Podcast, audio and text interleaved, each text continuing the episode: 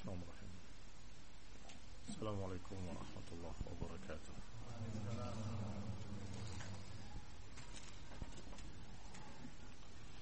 إن الحمد لله نحمده ونستعينه ونستغفره ونعوذ بالله من شرور أنفسنا ومن سيئات أعمالنا. من يهده الله فلا مضل له ومن يضلل فلا هادي له وأشهد أن لا إله إلا الله وحده لا شريك له وأشهد أن محمدا عبده ورسوله صلى الله عليه وعلى آله وأصحابه والتابعين وتابع التابعين ومن تبعهم بإحسان إلى يوم الدين.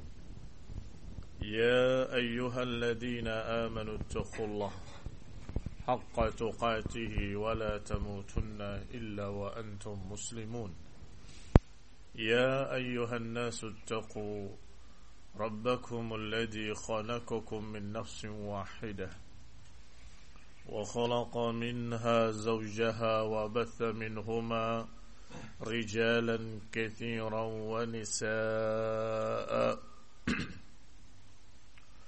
واتقوا الله الذي تساءلون به والأرحام. إن الله كان عليكم رقيبا. يا أيها الذين آمنوا اتقوا الله وقولوا قولا سديدا يصلح لكم أعمالكم ويغفر لكم ذنوبكم ومن يطع الله ورسوله فقد فاز فوزا عظيما.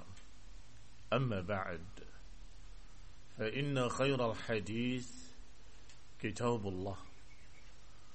وخير الهدي هدي محمد صلى الله عليه وعلى آله وسلم.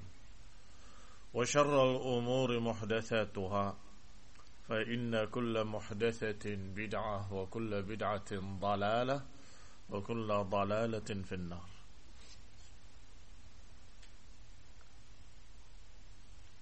إخواني في الدين أعزكم الله ومسلمين رحمني ورحمكم الله.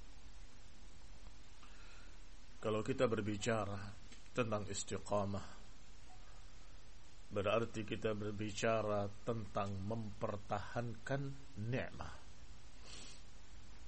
Karena agama syariat Allah al-Islam ini adalah kenikmatan. Al-yawma akmaltu lakum dinakum wa atmamtu alaikum ni'mati wa raditu lakum al-Islam dina.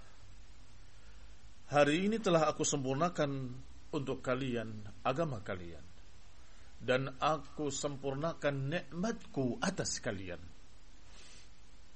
Dan aku ridha Islam sebagai agama kalian.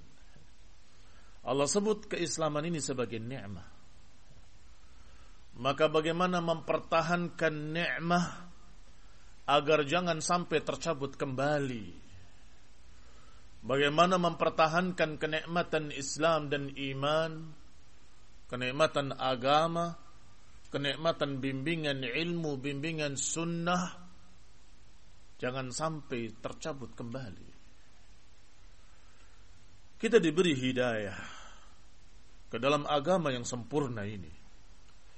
Kita diberi hidayah ke jalan sunnah, yang berarti kita mendapatkan nikmah azimah dan Allah Subhanahu wa taala berfirman tidaklah Allah merubah kenikmatan yang pernah diberikannya pada satu kaum kecuali karena mereka yang menyebabkan perubahan. Lam yakun mughayyiran ni'matan an'amaha ala qaumin hatta yughayyiru ma bi anfusihim. Allah enggak akan menjadi perubah yang merubah kenikmatan yang sudah Allah berikan pada satu kaum kecuali karena sebab mereka sendiri. Kalau sudah Allah berikan kenikmatan, syukuri. Kita dapat satu kiat-kiat istiqamah. Mempertahankan kenikmatan adalah dengan mensyukurinya. La in syakartum la azidannakum wa la in kafartum inna adabi lasyadid. Kalau kalian mensyukuri nikmat yang Allah berikan, la azidannakum kata Allah, aku akan tambah kenikmatan tersebut. Wa la in kafartum tetapi kalau kalian kufur, yakni kufur nikmat, inna azabi lasyadid, sesungguhnya azabku sangat pedih. Baik, sekarang kita bicara bagaimana syukurnya. Kalau diberi bimbingan, ini jalan yang lurus. Kita akan bersyukur. Alhamdulillah. Terima kasih. Diberi petunjuk jalan yang lurus. Alhamdulillah. Hamdan kethiran. Pertama ucapan memuji Allah dan menyanjungnya bahwa kita dibimbing dengan agama. Dan kita meyakini bahwa hidayah ini dari Allah. Tadi di lisan Alhamdulillah dalam hati meyakini bahwa ini dari Allah. yakni tidak mungkin kita mendapatkan petunjuk kalau Allah tidak memberikan petunjuk. Alhamdulillahilladzi hadana li hadza wa ma kunna linahtadiya laula an hadana Allah. Disebutkan oleh Allah Subhanahu wa taala ungkapan syukurin dalam Al-Qur'an. Alhamdulillahilladzi hadana li hadza. Segala puji bagi Allah yang telah memberikan petunjuk kepadaku ke jalan ini. Yang kalau bukan karena Allah, kita nggak akan mendapatkan petunjuk. Kami nggak akan terbimbing dalam hidayah tanpa bimbingan Engkau ya Allah. Yakin bahwa itu dari Allah, bukan dari kehebatanmu bukan dari kepintaranmu, bukan dari usahamu. Tidak adalah haula wala quwata illa billah. Tidak ada daya upaya, nggak ada kekuatan apa pun kecuali dari Allah Subhanahu wa taala. Jangan menyatakan ini karena saya hati-hati, karena saya hebat, karena saya berupaya begini. Jangan sombong. Loh, karena saya punya ilmu. Beberapa ulama sesat menyimpang. Padahal punya ilmu. Dan beberapa orang yang pas-pasan ilmunya terbimbing lurus dalam hidayah.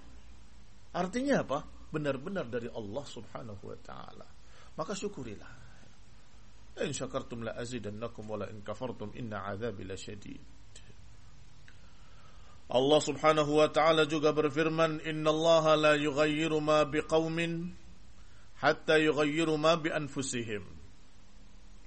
Wa idha arada Allah biqawmin su'an fala maradda lahu wa ma lahum min dunihi min wal dalam surat Ar-Ra'd ayat 11 Allah berfirman sesungguhnya Allah enggak akan merubah keadaan satu kaum hingga kaum tersebut yang menyebabkan perubahan itu dan kalau Allah menghendaki satu kaum dengan kejelekan maka enggak akan ada yang bisa menolaknya dan tidak ada bagi mereka selain Allah pelindung enggak punya wali pembela kecuali Allah SWT.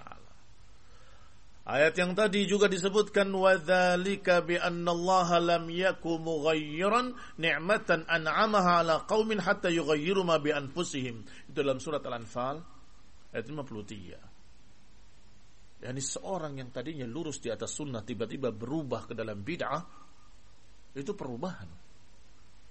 Kira-kira apakah Allah Subhanahu wa taala yang menyebabkannya?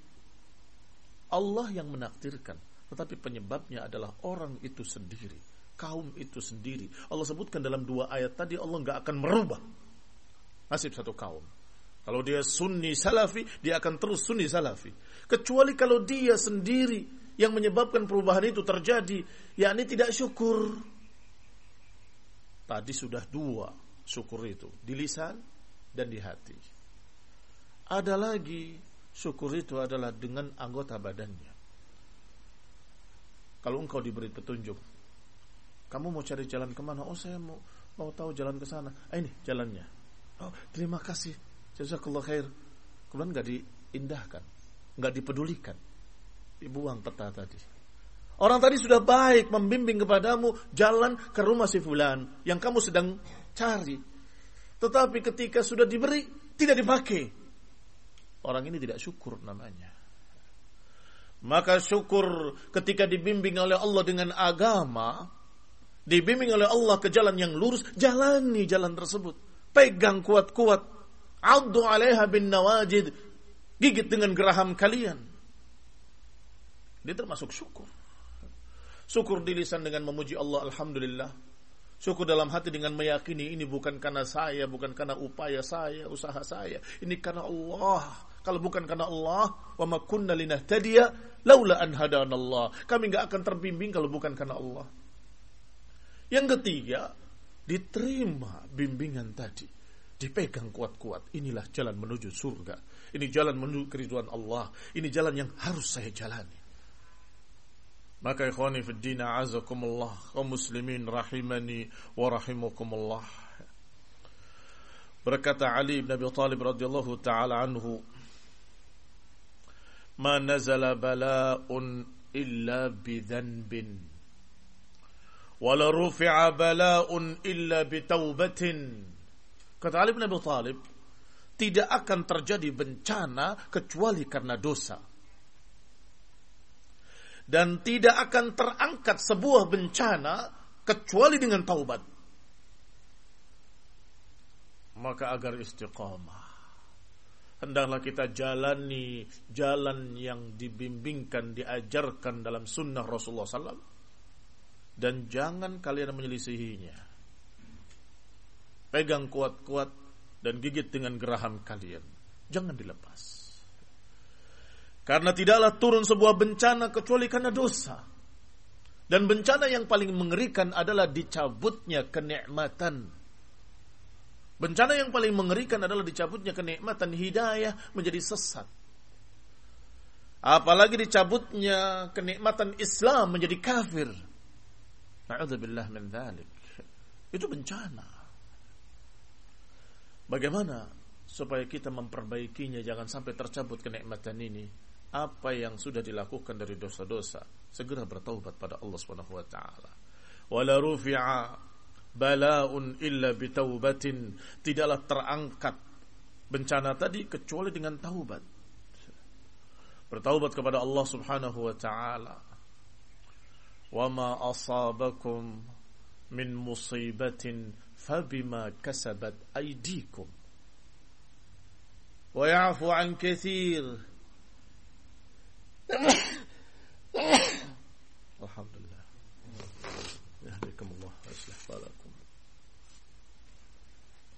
قد الله في سورة الشورى آية 30 وما أصابكم من مصيبة فبما كسبت أيديكم. Tidaklah terjadi musibah-musibah yang menimpa kalian kecuali karena sebab tangan-tangan kalian sendiri. Wa ya'fu an kathir. Itu pun Allah sudah memaafkan sebagian besarnya. Tentunya bencana yang paling mengerikan adalah bencana yang menimpa sebuah hati Bencana yang menimpa pada badan kita, sakit, luka, parah, patah tulang, atau terkapar di rumah sakit, atau stroke, atau apa pun, itu baru ringan musibahnya karena pada badannya. Musibah pada hartanya, terbakar, hancur, hanyut, tenggelam, atau hartanya bangkrut. Itu pun kecil.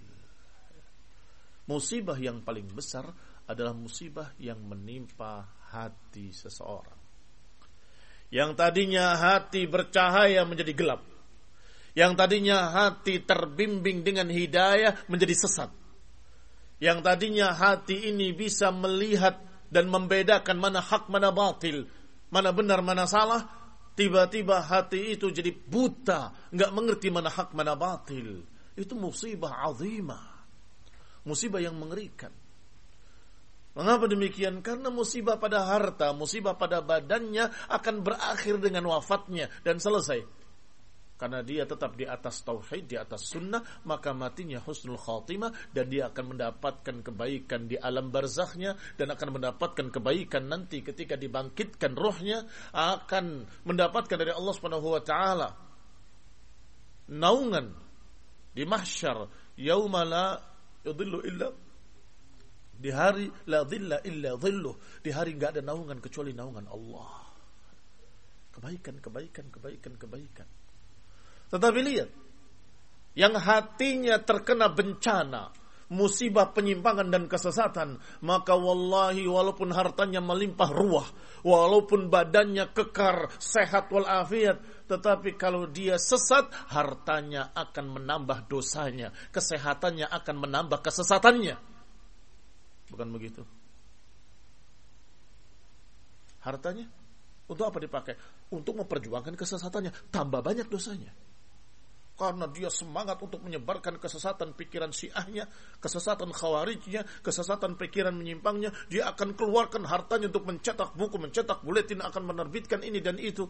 Tambah banyak dosanya karena hartanya. Dan badannya sehat, bertambah banyak dosa-dosanya karena dia sesat.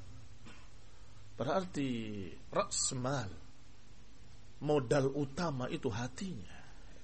Kalau hatinya menyimpang ya wailah Tuhai celakanya dia. Ikhwani fi din, muslimin rahimani wa rahimakumullah. Dan yang kedua, agar kita istiqamah, kita harus terus mempelajari apa yang sudah diberikan oleh Allah dan Rasulnya. Tadi kita syukuri, Alhamdulillah kita mendapatkan bimbingan hidayah. Alhamdulillah kita mendapatkan bimbingan Islam, maka berusaha kita jalani. Tetapi bukankah yang kita ketahui belum seluruhnya, belum setengahnya, belum separuh, bahkan belum seperapatnya? Seberapa yang sudah kita ketahui? Masih banyak yang belum kita ketahui. Beberapa ulama menulis kitab hadis sekian puluh jilid. Berapa jilid yang kamu sudah baca?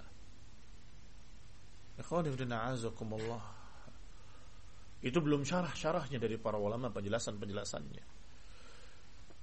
Demikian pula tafsir beragam. Ada yang enam jilid, ada yang empat jilid, ada yang tujuh jilid. Berapa yang sudah kita pelajari? Seseorang semakin kenal akan semakin yakin. Ketika semakin yakin akan semakin kokoh dan istiqomah. Bedakan antara beberapa orang yang satu ikut-ikutan, katanya begitu, ya begitu. Yang kedua, melihat kebanyakan orang kemudian dia ikut. Yang ketiga, dia membaca buku, tapi dia tidak tahu apakah itu bukunya ahli sunnah atau bukunya ahli bid'ah. Dia nggak tahu apakah itu dalil sahih atau dhaif. Dia nggak tahu siapa penulisnya. Yang keempat, seorang yang membaca hadisnya dan tahu sahihnya. Mana yang paling yakin? Ketika dibikin keraguan, sesungguhnya itu nggak benar. Yang benar begini, begini, begini. Yang pertama dan kedua pasti akan bingung. Masa sih? Jangan-jangan saya yang salah. Ini saya ikut-ikutan mupulan mereka nipu, jangan-jangan. Yang paling ragu duluan. Nanti yang berikutnya adalah yang baca buku tapi nggak jelas tadi. Kok perasaan saya baca buku kemarin? Masa sih salah bukunya? Tetapi yang keempat tadi, dalam keadaan dia membaca hadisnya, innamal a'malu bin niyat. Dan dia tahu riwayatnya dari Amirul Mukminin Abu Hafsin Umar bin Khattab. Dan dia tahu dikeluarkan oleh para ulama dalam kitab sahihnya. Yakin. Mau ngomong apa pun, saya tetap pegang hadis ini. Anjing menggonggong, kafilah tetap berlalu. Apa makna pepatah itu? Anjing nggak punya ilmu. Anjing ketika mengomong, apakah kamu jadi ragu? Kamu tahu rumahnya si fulan, kamu datang. Baru sampai di jalan ada anjing ngomong, wah kayaknya jalannya salah ini. Ditegur sama anjing. Ya jangan peduli. Dia nggak punya ilmu apa-apa. Kamu tahu jalannya dan setiap hari, hari kamu lewat situ. Jalan. Biarkan dia menggonggong. Tidak ada kaitannya dengan apa yang sudah kamu ketahui. Demikian pula orang yang mengetahui dengan dalil-dalil. Mengetahui dalilnya dari ayat dan hadis dan tahu hadisnya bahwa hadis itu sahih, maka niscaya orang ini nggak akan bisa digoyah. Nggak akan bisa digoyang. Orang memberikan subuhat sekian banyaknya. dia tidak peduli. Ini hadis yang sudah saya hafal. Ini ayat yang sudah saya ketahui tafsirnya. Maka nggak akan mudah tergoyahkan dengan syubuhat-syubuhat ahli batil. Berarti apa yang kedua? Belajar. Menambah ilmu. Karena menambah ilmu itu akan menjadikan engkau bertambah yakin, bertambah yakin, bertambah yakin. Karena bertambah imannya, bertambah imannya, bertambah imannya. Sehingga dikatakan ilmu yang paling tinggi adalah ma'rifatullah. Apa itu ma'rifatullah? Pengenalan terhadap Allah. Dari mana mengenalinya? Dari dalil-dalil dari ayat dan hadis. Maka dengan itu kamu akan yakin tentang Allah tentang keesaannya tentang uluhiyahnya tentang rububiyahnya kamu akan tahu sifat-sifatnya. Maka kamu semakin kenal semakin kenal semakin cinta kepada Allah Subhanahu wa taala. Dan semakin yakin bahwa engkau selalu diawasi oleh Allah. Ikhwani fi din, a'azzakumullah kaum muslimin. Rahimani wa rahimakumullah maka mereka yang mempelajari agama ini dengan dalil-dalil dan hujjah, maka niscaya dia akan selalu terbimbing dan selalu istiqomah. Mengapa? Karena dia bertambah yakin, bertambah yakin dan dia bertambah kokoh imannya. Karena bukan hanya ikut-ikutan, tapi dengan hujjah. Yang ketiga, barakallahu fikum kalau kebetulan ada syubhat yang kamu belum pelajari. Mulai di situ. Kamu bukan tidak mau belajar, kamu belajar. Kita bukan tidak mempelajari, kita sedang mempelajari. Tetapi sampai pada batas tertentu sedang kita belajar, kita mendapatkan syubhat. Dan syubhat itu syubhat yang berat, yang ilmunya kau belum pelajari. Di sinilah kita harus bertanya kepada para ulama minta bimbingan para ulama. Berarti yang ketiga kita untuk istiqamah jangan pisah dengan ulama. Harus tetap berjalan bersama para ulama. Allah berfirman fas'alu ahla dzikri in kuntum la ta'lamun. Fas'alu ahla dzikr. In kuntum la ta'lamun. Tanyakanlah kepada ahlul ilm. Kepada para ulama yang mengerti Quran, mengerti zikra ini. Karena zikir di sini adalah Al-Quran. Sebagaimana dalam ayat lain. Inna nahnu nazzalna dzikra wa inna lahu lahafidhun. Kami yang menurunkan dzikra ini dan kami yang akan menjaganya. Fas'alu ahla dzikri. Tanyakan pada mereka ahla dzikr. Ini para ulama ahlul Quran. Ikhwani fi din azakumullah. Maka kita harus berjalan bersama para ulama.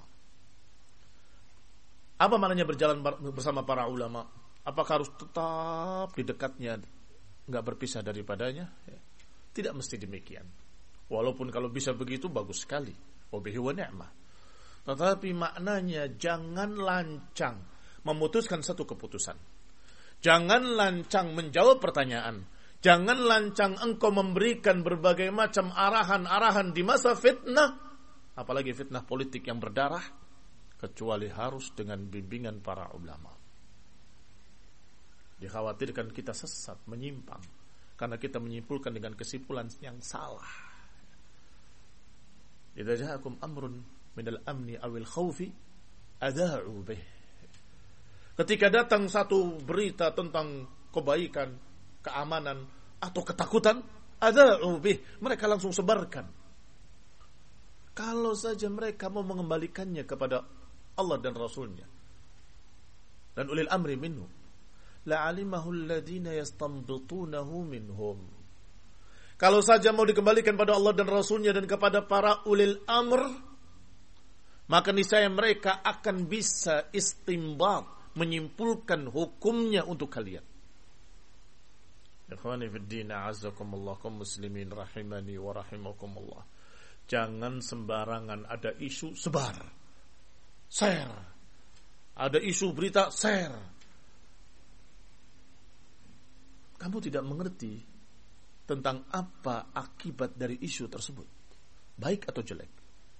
Kamu tidak tahu akibat dari isu tersebut, apakah baik buat kaum muslimin atau jelek buat kaum muslimin. Jangan sembarangan. Tanyakan kepada para ulama, bagaimana yang seperti ini? Tathabbut wa tabayyun. Cari kejelasan. Cari kepastian. Apakah benar seperti itu? Kalau ternyata benar pasti ada bukti, tanyakan. Bagaimana sikap kami, wahai para ulama? Innama yakhshallah min ibadihi al-ulama. Sesungguhnya yang akan takut kepada Allah, yang memiliki khasyah adalah para ahlul ilmi para ulama. Ikhwani fi din, a'azzakumullah kaum muslimin rahimani wa rahimakumullah. disebutkan dalam asar ilahiyah.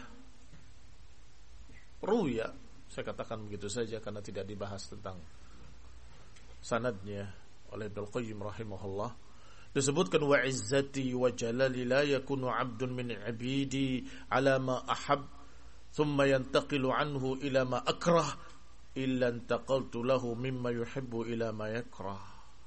Secara makna sahih terkandung dalam Quran wa sunnah dikatakan tidaklah hambaku atau seorang hamba dari hamba-hambaku berpindah dari perkara yang Allah cintai kemudian berpindah kepada apa yang Allah benci maka niscaya Allah akan hadapkan dia kepada yang tadinya dia suka atau dari apa yang tadinya dia suka kepada apa yang dia tidak suka. Wala yakuna 'abdun min 'abidi 'ala ma akrah thumma yantaqil 'anhu ila ma ahab. Sebaliknya tidaklah seseorang di atas apa yang aku benci kemudian berpindah kepada yang aku sukai maka Allah akan berikan padanya yang tadinya apa yang dia benci Allah ganti kepada apa yang dia suka. Artinya seseorang yang berpindah dari satu kebaikan pada satu kejelekan, yang berpindah dari satu perkara yang dicintai oleh Allah kepada apa yang dibenci oleh Allah, maka ini adalah tanda-tanda bahaya. Mengapa tanda-tanda bahaya? Karena tidaklah satu dosa kecuali akan melahirkan dosa berikutnya. Tidaklah satu maksiat kecuali akan menyeret pada kemaksiatan yang berikutnya. Kata Ibnu Qayyim rahimahullah, kalau tidak ada kejelekan dosa kecuali itu, niscaya cukup untuk kita tinggalkan. Niscaya cukup untuk kita jauhi. Ini cukup mengerikan walaupun belum ada ancaman dosa, ancaman lainnya. Ancaman dari dosa akan terseret pada dosa berikutnya. Dalam Riyadus Salihin ada kisah pendeta bersisa. Pernah dengar? Yang tadinya dia adalah seorang ahli zikir, ahli ibadah. Sampai kemudian ketika ada sebuah seorang empat bersaudara yang tiga laki-laki yang satu perempuan mengatakan kepada pendeta tadi aku lihat engkau orang yang soleh, aku lihat engkau orang yang ahli ibadah, maka aku merasa aman kalau engkau yang aku titipi saudariku ini. Enggak mungkin. Tidak mungkin, dia bukan mahramku. Tidak perlu tinggal bersama. Aku akan berangkat jihad atau kami akan berangkat jihad. Cukup dia tinggal di tempat yang lain. Nanti engkau tinggal memberikan makan dan minumnya dan aku biayai semuanya. Oh, boleh. Maka tiga orang ini pergi berjihad. Pertama, dia letakkan makanan depan pintu, ketok, tinggal. Buka, sudah ada makanan di depan pintunya. Berjalan seperti itu. Mulai syaitan membisikkan, masa kamu biarkan dia tanpa diajak bicara, tanpa ditanya, apa kabarnya? Barangkali dia sakit, barangkali dia begini, barangkali dia begitu. Terbawa. Langkah pertama. Maka mulai yang berikutnya ditanya apa kabarnya, kaif haluki, sehat, walafiat. Mulai ada komunikasi. Semakin akrab. Semakin guyon. Sampai ingin ketemu. Sampai berzina. Begitu berzina, syaitan tertawa dan kemudian mengejeknya, mencemoohnya, kau orang yang busuk, kau orang yang jelek, kau orang yang beghina, kau orang yang niscaya engkau akan dijatuhkan, niscaya engkau engkau akan dikatakan begini dan begitu. Gelisah dia. Gelisah-gelisah, syaitan datang lagi. Tetapi ada satu cara. Karena di dunia ini tidak ada yang tahu kemaksiatanmu kecuali wanita itu sendiri. Hanya satu di dunia ini yang tahu. Kalau orang ini tidak ada, aman. Dosamu akan tertutupi, tidak ada yang tahu. Maka mulai berpikir untuk membunuhnya. Lihat langkah syaitan. Dari kejelekan yang satu pada kejelekan yang kedua, kejelekan dua yang pada yang ketiga. Sampai kemudian dia membunuhnya. Setelah membunuhnya syaitan datang melalui mimpi dari tiga orang mujahid tadi memimpikan semuanya bermimpi dengan mimpi yang sama. Aku bermimpi bahwa saudari kita dibunuh. Aku juga bermimpi yang sama. Aku juga. Maka ketika pulang dari jihadnya langsung bertanya, ke mana? Innalillahi wa rajiun. Dia sudah meninggal begini begitu. Aku tidak percaya. Kami semua tidak percaya. Buktikan. Sampai ketika dikali ditanya, dilihat, terbukti kalau dia membunuhnya maka dia disalib sebuah tiang dan kemudian ketika disalib syaitan tidak berhenti.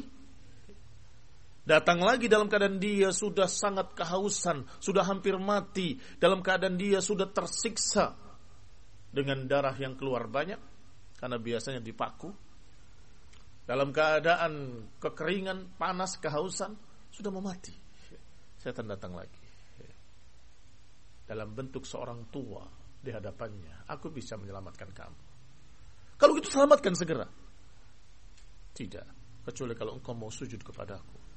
Bagaimana aku akan sujud? Aku sedang disalib, lepaskan aku. Aku akan sujud. Tidak. Kau sujud dulu, baru aku lepaskan. Bagaimana aku bisa sujud?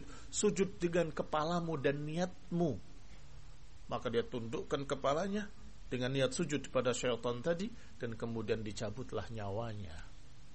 Mati su'ul khatimah. Dari orang saleh, ahli dzikir, ahli ibadah yang hanya beribadah di sauma'atihi. Sauma'ah itu tempat ibadah di masa lalu. Muslimin rahimani wa rahimakumullah. Tidak ada seorang pun yang bisa menjamin dirinya akan terus istiqamah. Nggak ada seorang pun yang bisa menjamin dirinya bahwa dia tidak akan menyimpang. Karena hati-hati manusia baina asba'aini min asabi'ir rahman. Karena hati-hati manusia di dua jemari Allah. Yuqallibuhu kaifa yasha. Hati manusia di dua jemari Allah dibolak-balikkan oleh Allah sekehendaknya. Pagi mukmin sore bisa kafir, sore mukmin pagi bisa kafir. Pagi sunni, sore sudah mubtadi'un dal. Atau sore dalam keadaan sunni salafi. Pagi sudah menjadi mubtadi'un dal ahlul ahwa. Maka ini barakallahu fikum hati. Al-qalbu dinamakan al-qalb dengan tiga huruf. Qaf, lam, dan ba. Liannahu yataqallab. Apa artinya yataqallab? Berbolak-balik. Kal mirjal seperti periuk yang mendidih, bergolak terus dalam hati. Selalu berubah, naik dan turun. Selalu berubah, kadang begini, kadang begitu. Itulah hati. Kenapa dinamakan al-qalb? Liannahu yataqallab. Dinamakan qalb karena dia selalu berubah, selalu berganti. Maka al-istiqamatu aziz, kata para ulama. Istiqamah itu aziz. Aziz bermakna tinggi dan aziz bermakna sulit dicapai. Al-istiqamatu aziz. Istiqomah itu berat, susah, sulit. Walakin yasiru ala man yassarahu Allah. Tetapi dia mudah bagi yang dimudahkan oleh Allah Subhanahu wa taala. Maka hendaklah kita syukuri hidayah yang Allah berikan pada kita, maka kita syukuri dengan pujian kepada Allah. Alhamdulillah rabbil alamin, alhamdulillah alladzi hadana li hadza Wa ma kunna linahtadiya laula an hadanallah dan diyakini bahwa tidak mungkin kami dapat petunjuk kecuali karena Allah. Dan yang ketiga kita amalkan apa yang sudah kita ketahui. Berupaya bersungguh-sungguh untuk mengamalkan apa yang sudah diketahui. Kemudian yang kedua, hendaklah mempelajari yang kita belum tahu. Terus menambah ilmu, menambah ilmu, menambah ilmu. Dan setiap ada yang baru kamu ketahui, segera kerjakan. Segera kerjakan. Bahkan beberapa ahlul hadis tidak menyampaikan hadis kecuali setelah mengamalkannya. Ada seorang alim didatangi beberapa budak hamba sahaya. Wahai syekh, wahai alim, Kenapa engkau tidak ajarkan pada mereka kaum muslimin agar memerdekakan budaknya, agar kami cepat merdeka? Insya Allah nanti akan saya sampaikan. Berapa lama? Belum sampaikan juga. Datang lagi beberapa budak-budak tadi. Wahai syekh, wahai alim, engkau belum sampaikan kepada mereka tentang keutamaan membebaskan budak. Insya Allah akan saya sampaikan. Terus ditunda, tunda, tunda. Sampai agak lama. Budak-budak tadi sudah hampir putus asa. Kelihatannya syekh kita tidak mendukung kita atau tidak sayang kepada kita dan semacam itulah. Tiba-tiba sudah sekian lama beliau berkhutbah di mimbar menyampaikan keutamaan memerdekakan budak disebutkan dalilnya disebutkan ayat yang disebutkan maka ketika dia turun dari mimbar Jumat dan mereka bubar dari sholat Jumat rame-rame mereka memerdekakan budak-budaknya. Budak-budak tadi gembira. Tetapi ada satu pertanyaan. Kembali kepada Syekh kenapa nggak dari dulu kok ngomong seperti ini? Kenapa nggak dari dulu engkau menyampaikan keutamaan membebaskan budak agar kami merdeka dari dulu? Kata syekhnya, aku tidak tahu seberapa harga budak dan aku tidak tahu bagaimana beratnya memerdekakan budak. Maka aku kumpulkan uang sampai aku bisa membeli budak. Setelah aku membeli budak, aku merdekakan, baru aku berani bicara. Lihat ikhwan fillah azakumullah. Ternyata lama dia tunda-tunda itu karena beliau rahimahullah mengumpulkan uang untuk membeli budak. Setelah dia membeli budak, dia merdekakan dan kemudian dia berbicara di mimbar tentang keutamaan memerdekakan budak. Ikhwani fi azakumullah kaum muslimin rahimani wa rahimakumullah. Apa terakhir tadi? Berjalan bersama para ulama. Yang berikutnya adalah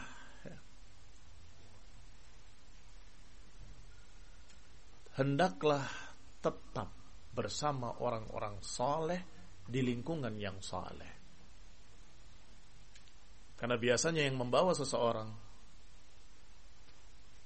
pada penyimpangan adalah ketika dia memisahkan diri dari orang-orang baik. Mengapa? Karena pertemanan mempengaruhi. Karena pertemanan mempengaruhi.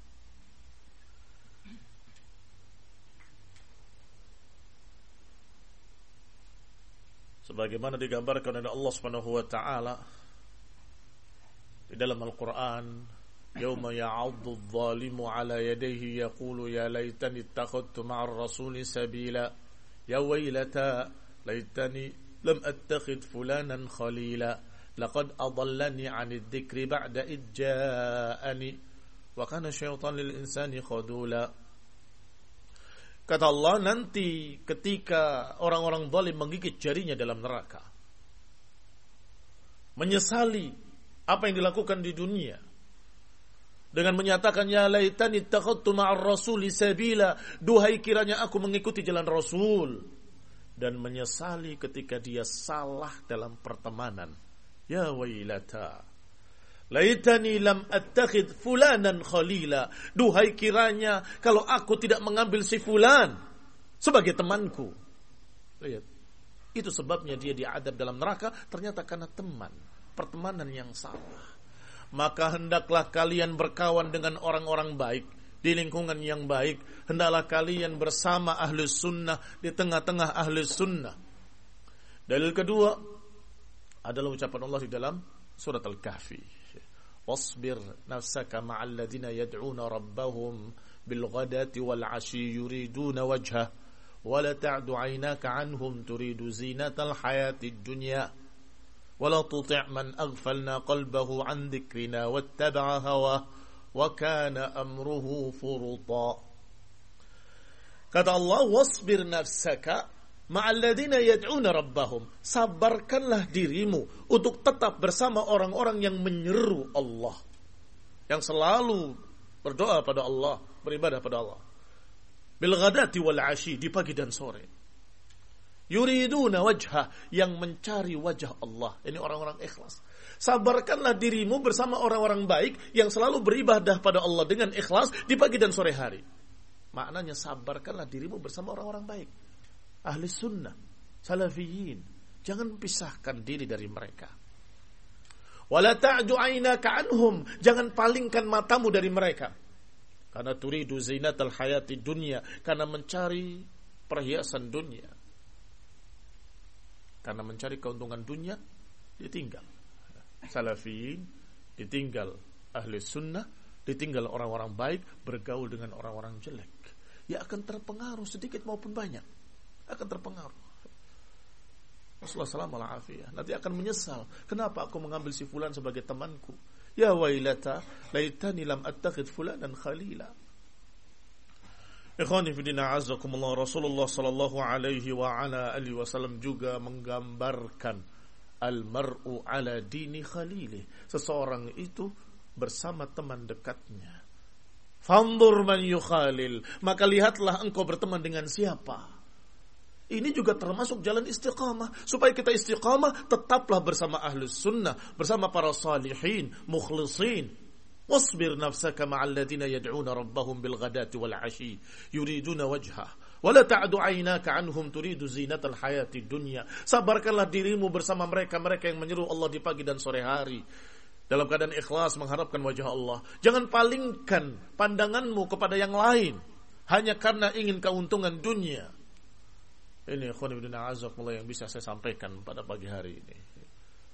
Masih beberapa kiat-kiat lain, tetapi terkandung dalam perkara yang empat atau lima tadi, karena itu adalah pokok-pokoknya.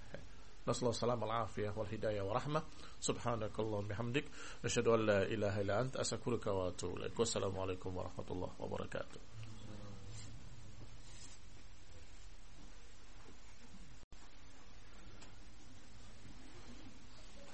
Walafu ala ta'akhur. Mohon maaf nih atas keterlambatan. Tadi malam hampir nggak tidur. Yang kasihan yang mau kerja tadi. Iya. Ada pertanyaan silakan. Yang mau berangkat kerja tafadhol.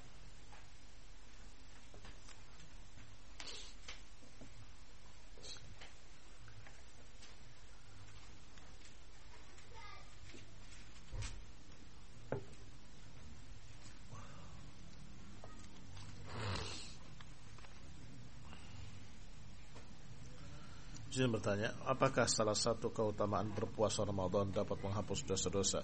Dan apakah yang dimaksud itu dosa-dosa kecil atau dosa-dosa besar? As-salah as-salawatul khams wal jum'ah ila al-jum'ah wa Ramadan ila Ramadan. Salat lima waktu dari salat ke salat dari Jumat ke Jumat dari Ramadan ke Ramadan menghapuskan apa yang di antara keduanya. Tetapi yang terhapus adalah dosa-dosa kecil. Kalau dosa-dosa besar harus ada taubat khusus. Wallahu taala alam bisawab.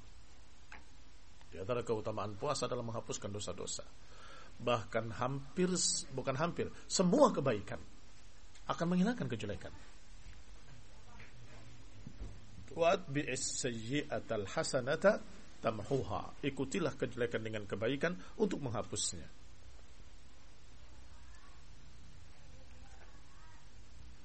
Nah, tafadhal.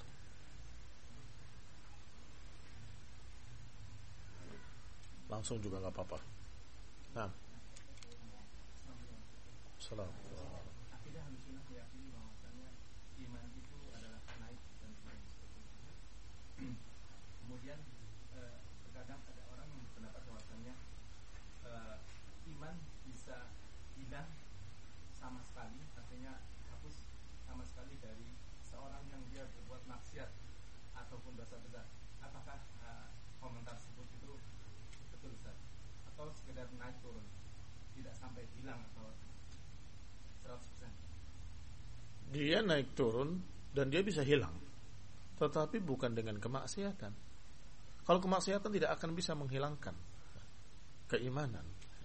Yang menyatakan keimanan bisa hilang dengan kemaksiatan adalah khawarij. Menganggap dosa bisa menghilangkan iman. Tetapi iman bisa hilang dengan kekufuran, dengan kesyirikan akbar bisa. Bahkan disebutkan di dalam kitab Aqidatul Salaf Ashabul Hadis dinukil riwayat dari Sufyan Thawri Qala ketika ditanya sama anaknya kalau tidak salah. Aku baca dalam Quran semua bertambah, bertambah, bertambah. Enggak ada yang berkurang. Ya, di Quran enggak ada kan? Yang kusuk iman adanya Yazid, Yazid, Yazid. Apakah iman bisa berkurang? Dimarahi oleh bapaknya. Uskut ya sobi. Diam wahai anak kecil. Afwan bukan anaknya, adiknya. Uskut ya sobi. Diam, wahai anak kecil. Iman bisa berkurang, bisa berkurang sampai hilang sama sekali. Disebutkan bisa kurang-kurang, bahkan bisa hilang sama sekali. Artinya, sejak salaf, mereka sudah meyakini bahwa iman bisa berkurang dan bahkan bisa habis, bisa hilang. Tetapi tentunya disebutkan oleh para ulama apa saja pembatal-pembatal keislaman yang tentunya menghilangkan keimanan. Tetapi dosa-dosa, walaupun dosa besar, tidak menjadikan hilang kecuali kalau ada sesuatu di dalamnya yaitu juhud. Juhud itu menolak, menentang perintah Allah Taala. Ini ayat Allah. Saya tidak mau taat pada Allah. Ini hukum Allah. Saya nggak mau tahu hukum Allah ataupun hukum siapa. Saya nggak peduli. Dia kafir. Kenapa? Bukan karena masalah dosanya, tapi masalah ucapannya menentang Allah dengan juhud. Wallahu taala alam bisawab.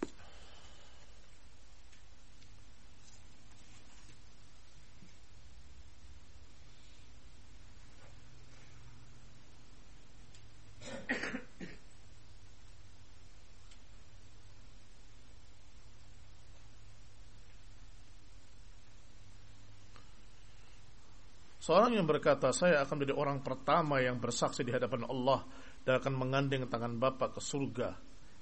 Apakah ucapan ini apa nih? Fatal dalam akidah.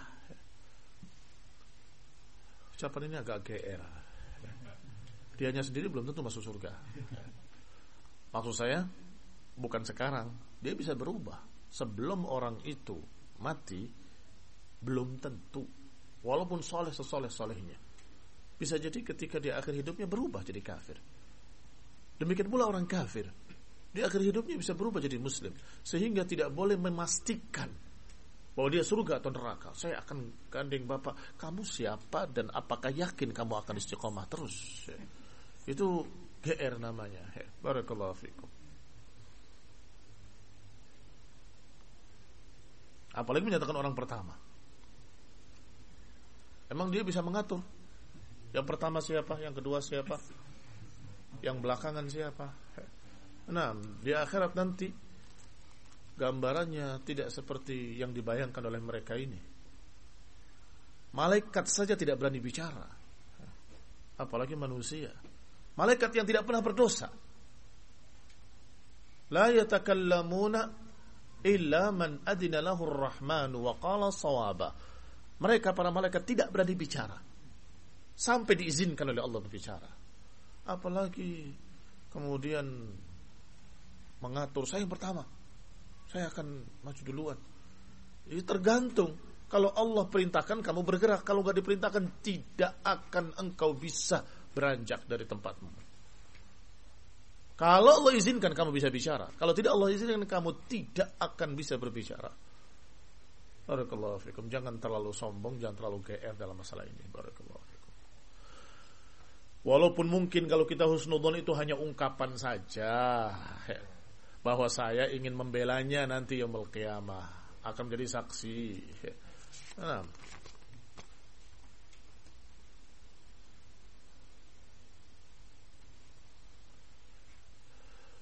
Seorang wanita memiliki hutang puasa Ramadan. Dia dia tahan sebelumnya. Oh, di tahun sebelumnya dan sampai Ramadan berikutnya belum mampu membayar hutang puasa. Dikarenakan hamil dan sempat sakit. Apakah boleh membayar hutang puasa dan berfidyah yang harus dibayar dengan puasa tetap dibayar dengan puasa walaupun sudah lewat satu tahun. Tetapi yang hamil dan menyusui tidak mengapa untuk mengkoboknya karena ada pendapat para ulama untuk mengkobok bagi mereka yang hamil dan menyusui. Wallahu taala a'lam bissawab. Ada lagi? Wallahu taala. Subhanaka wa bihamdika, la ilaha illa anta, astaghfiruka wa atubu ilaik. Wassalamualaikum warahmatullahi wabarakatuh.